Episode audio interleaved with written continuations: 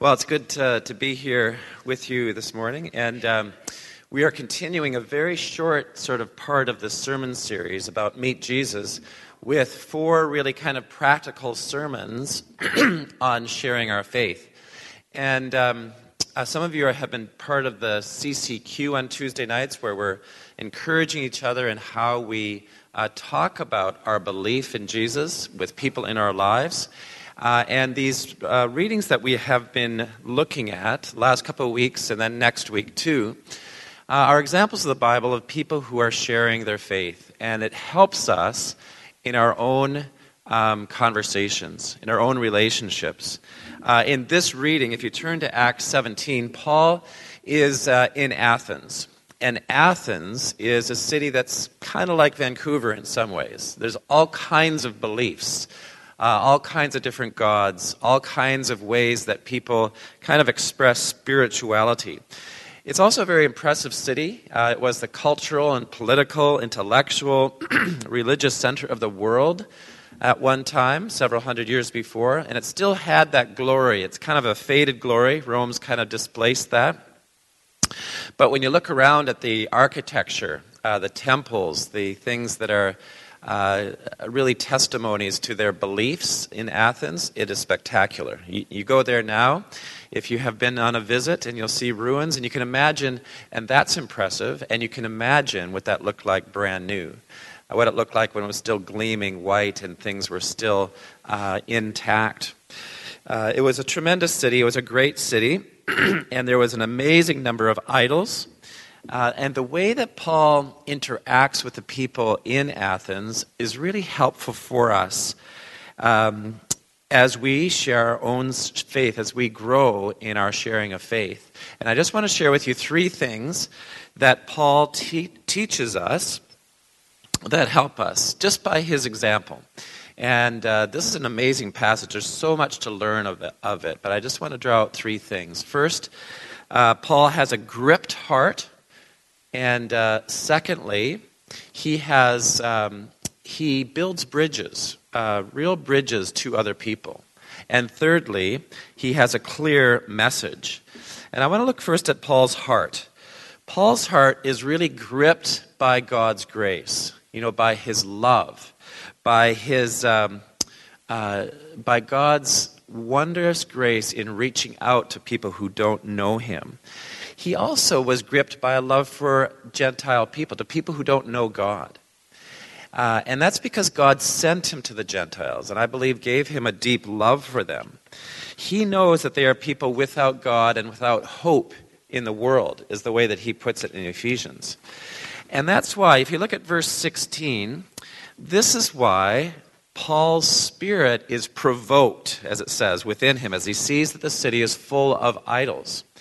And that word provoked uh, comes from the word, uh, it, that's where we get our word paroxysm from. It's a, like a seizure of his heart, a, a, an outburst within him.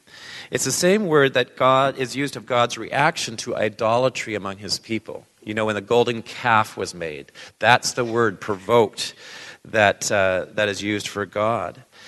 Um, Paul's heart was for God's glory. He wanted God's uh, people to honor God for his majesty, for his goodness, for his love and holiness and mercy. He was a man after God's own heart. And that's why he responded that way when he saw what was going on in Athens. Um, and with that came this deep love for the lost. And that's why in verse 17, you'll notice that he reasoned uh, about God with several different uh, groups of people in Athens. He uh, spoke in the synagogue on the Sabbath. So he spoke to Jewish people, to people who were interested in the one true God. He also spoke to the agora, to the marketplace, all the people who were just trying to make a living, you know, who were buying and selling things. He had many conversations throughout the week. And then, thirdly, uh, the third group he reasoned with are in verse 18. They were the Epicureans and the Stoics.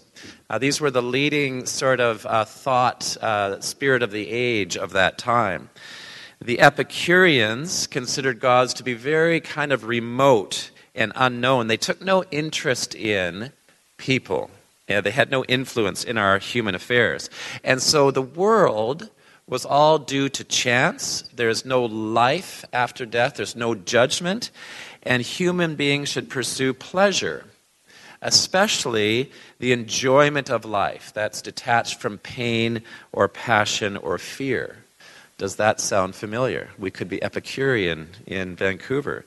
But then there was also the Stoics who believed that there was a supreme God, but in a real kind of pantheistic way, so that God was this life force, a world soul, and the world was determined by fate, and human beings uh, really just go after their duty. They resign themselves to living in harmony with nature and uh, with reason that is just moving them in a certain direction, and they want to develop their own self sufficiency. You know, there's lots of things in common with Vancouver that Athens has in those thinkers. Um, those thinkers were, you know, I think of that group, we don't really have uh, an example of that that's a close parallel. You could think of the university setting where those kinds of conversations would be taking place. Um, one person at CCQ gave a testimony of sharing his faith, and he would look for skeptics groups or atheist groups to go to as a Christian and interact with them. And I thought, well, that's similar to what Paul was doing with that group, with the Stoics and the Epicureans. Internet chats on spirituality might be kind of like that group, too. But with all that reasoning with the people of Athens, people knew that he was going to face rejection. And he did. So, with his conversation with Epicureans and Stoics, they called him ba- a babbler, was the word for him. That was the nickname that he got. And not only that, but we know that in many of the synagogues that he went to in his travels, there was strong opposition to what he was saying when he came to Jesus. Uh, but it was Paul's passion for Jesus and his love for people who are lost that um, strengthened him to overcome feelings of rejection. He had this ongoing boldness and perseverance about him. This is so helpful for us because all of us face rejection uh, when it comes to sharing our faith in Jesus. I think that's the strongest thing that keeps us from sharing our faith.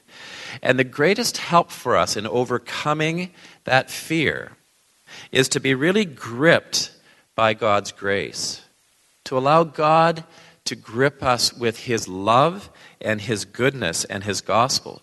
You see, if the good news of Jesus is good for us, if we see it as the greatest gift that we could possibly have, uh, you seize opportunities to share that gift. And this was the essence of Paul's joy. He knew, I have found this great gift and he wanted to share it. That overcame rejection. And I think that joy is really essential for us uh, if we are to have that strength uh, to persevere through, re- uh, through re- rejection. Um, when God grips our hearts with a passion for Him and a deep love for people in our lives, that is a wonderful gift for us in sharing faith. So that's what happens with Paul. He is gripped by God's love. But not only this, Paul uh, looked for bridges. And you see this in verse 22. He, you know, he's speaking on this uh, Areopagus, which is up high. You can see all of the temples, all the things that are beautiful and gorgeous about Athens. And he says this He says, Men of Athens, I perceive that in every way you are religious, for as I pass along and observe the objects of your worship, I found an altar with this inscription to the unknown God. What therefore you worship as unknown, this I proclaim to you. And away he goes. so you see, uh, Paul has built a bridge here. He perceives um, that uh, uh, he perceives what's going on for the people of Athens. He knows what's in their heart, what is going on with their own beliefs, because he has spent time with them.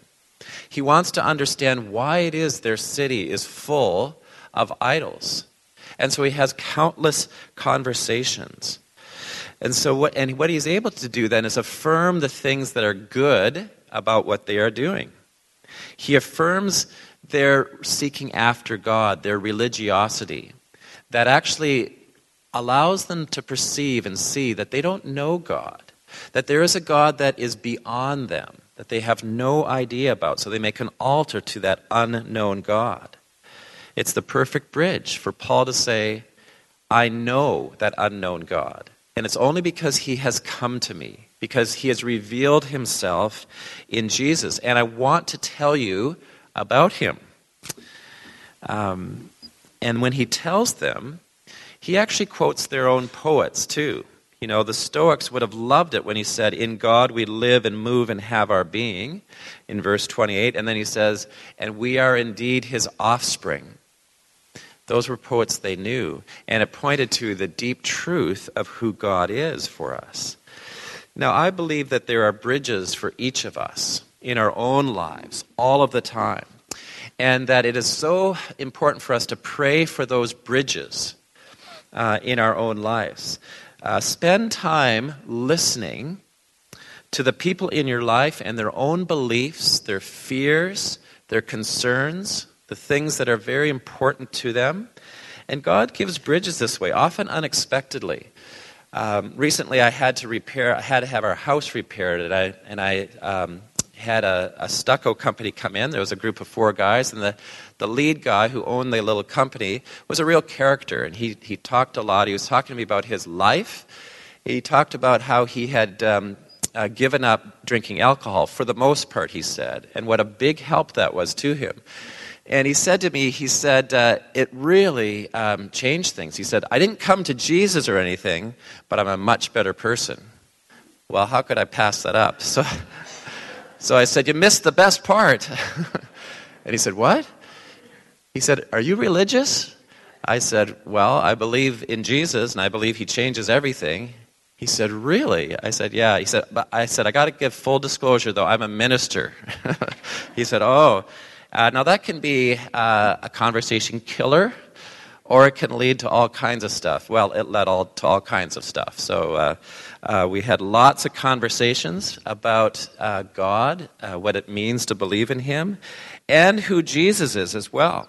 Well, that's a bridge that just came up, right? And I think really in praying for those bridges, we look for them. You know, God shows us uh, what those bridges are that lead into this good news, the gift. If you have conversations those uh, with people and spend time with them, with people who don't know God, those bridges are bound to come up. So look for them. And that brings us, and you can actually manufacture them as Paul did. And that brings us to the third thing that Paul's example shows us. Because he doesn't only have a gripped heart, he doesn't only build bridges, he has a clear message. So in verses 24 through 31, he goes through the whole picture of who God is for us. Um, and he ends up with Jesus. Uh, so in verse 24, he says, God's creator of the universe. He is Lord. He doesn't live in those beautiful temples that we are seeing right now. And secondly, he says, God is the sustainer of the universe in uh, verse 25. He gives to all humanity life and breath and everything. It comes from Him. And thirdly, uh, God rules all the nations in verses 26 through 28 at the beginning. So He determines the allotted periods of, of mankind, including the Greek Empire. Uh, and He makes the boundaries for humanity.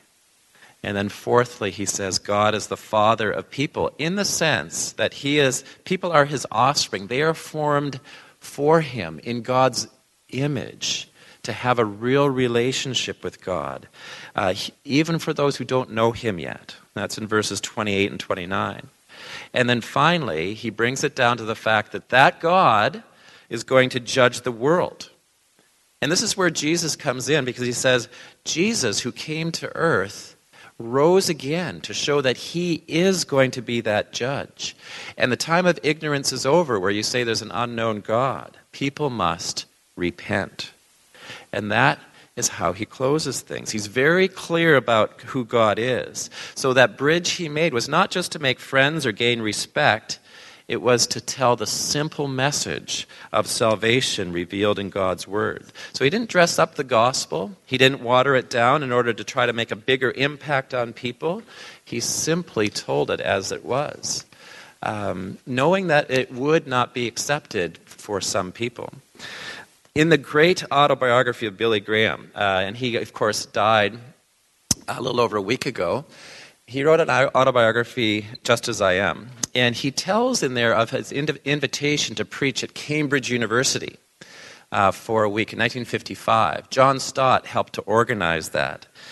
Well, the first three nights that Graham preached, uh, the results were modest, and he felt that his sermons were too academic. Uh, he knew he wasn't getting through to, to students' hearts. He was kind of dressing things up and having a debate in his sermon. So he prayed about this, uh, and uh, instead, after that third sermon, he preached a very simple gospel message to ordinary human souls, is the way that he was thinking. He preached about creation's sin, Jesus' forgiveness of sin, and eternal life. And there was a breakthrough. Uh, there was an extraordinary response in the last few sermons that he gave. In fact, afterwards, John Stott wrote to his congregation who'd been praying for the mission. He said, History will begin to show, but only eternity will finally reveal how much was accomplished that week. It was profound. Uh, one of the great evangelists in the 20th century, David Watson, was converted there. But often we are tempted to think, um, even with some, even somebody like Billy Graham might, that gospel doesn't have the, the, the, same power unless we dress it up. We must win arguments and debates in order for people to hear the gospel and respect us, or we must make the gospel palatable. But the gospel itself has the power to convict hearts and to soften them, to bring about faith in Jesus. It is very true that some people in your life will reject you and what you say about Jesus. It happened to Paul. You know, some mocked him at the end of this sermon. Uh, but there will be one or maybe more in your life who will respond. Or your conversation is a piece of that whole complete puzzle that is faith in Jesus. You have given a necessary piece of that. Um, in our own passage today, some wanted to hear Paul speak later. And wonderfully, some of those men and women uh, came to a saving faith in Jesus and joined Paul, and this was the beginning of the church in Athens. Uh, now, none of us have Paul's gifts. And as we go away from this sermon, we need to uh, see that. And, and we don't have that same exact opportunity that he had on the Areopagus. Uh, but we have the same gospel. And Paul says that gospel is God's power to save. We don't need to be ashamed of it. He calls us today to know and to love that gospel. And he gives us grace today to have your hearts gripped by Jesus and his grace. That is all that we need to be qualified to speak about the gospel to the people in our lives.